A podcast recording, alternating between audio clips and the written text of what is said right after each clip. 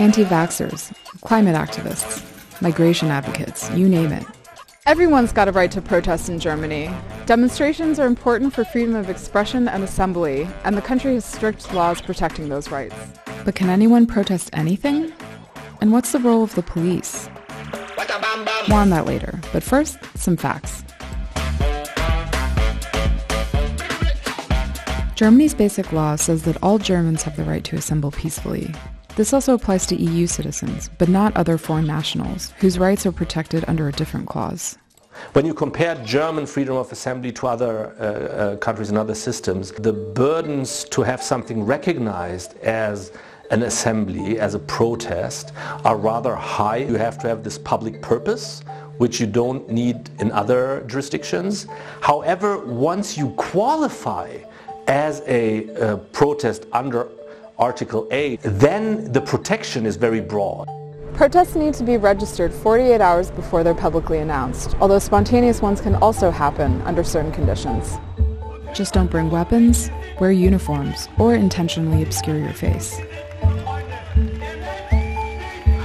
You can rage against the machine, but there are rules. In general, we allow every opinion, and every opinion can be voiced, but there are, with view to our dark, dark history, certain things that are just off limits. You must not deny the existence of the Holocaust, and you must not voice radical opinions against other human beings that might injure their uh, inherent human dignity. We call it Volksverhetzung.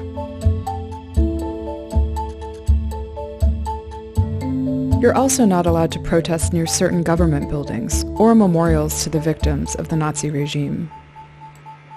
Now, the role of police is a very contentious issue. Technically, the state is not allowed to break up protests that have already been approved unless it poses a danger to public safety. However, this is a very gray zone. That's really something that's very difficult and you, you need to evaluate case by case. If an assembly becomes unpeaceful, then the police can ban the uh, assembly and once an assembly is banned or dissolved everybody has to leave and those who don't leave um, police can forcefully bring elsewhere in a sense in general the rule is very simple in theory it's much more much more complex Germany has not been shy about protesting. There were more than 4,400 demonstrations in September and October alone last year, according to a German newspaper. Most of these were about the Ukraine war, corona policy, and the climate and energy crises.